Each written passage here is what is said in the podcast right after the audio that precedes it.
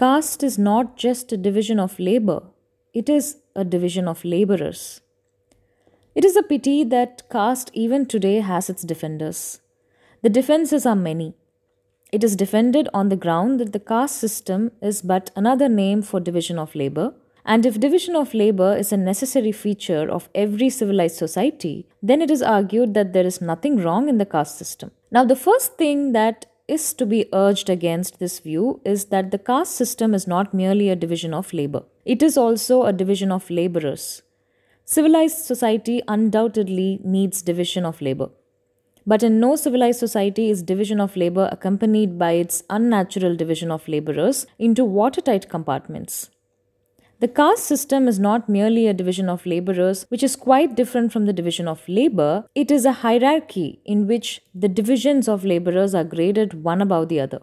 In no other country is the division of labor accompanied by this gradation of laborers. This is also a third point of criticism. There is also a third point of criticism against the view of the caste system. This division of labor is not spontaneous, it is not based on natural aptitudes.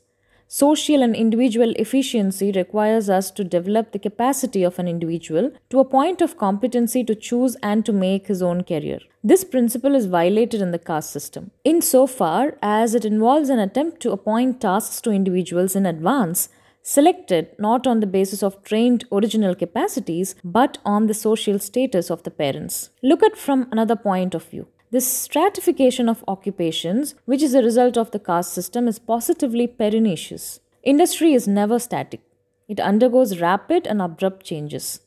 With such changes, an individual must be free to change his occupation. Without such freedom to adjust himself to changing circumstances, it would be impossible for him to gain his livelihood. Now, the caste system will not allow Hindus to take to occupations where they are wanted if they do not belong to them by heredity.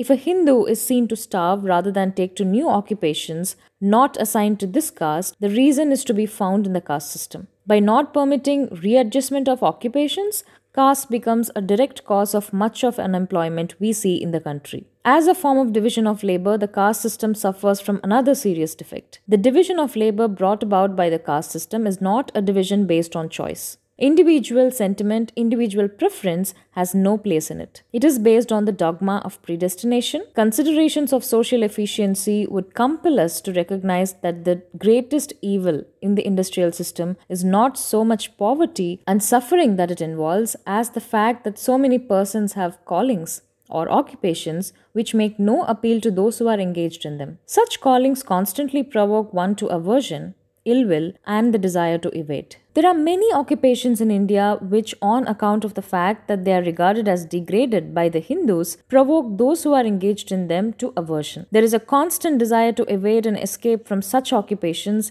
which arises solely because of the blighting effect which they produce upon those who follow them, owing to the slight and stigma cast upon by them by the Hindu religion. What efficiency can there be in a system under which neither men's hearts or their minds are in their work. As an economic organization, caste is therefore a harmful institution inasmuch as it involves the subordination of man's natural powers and inclinations to the exigencies of social rules.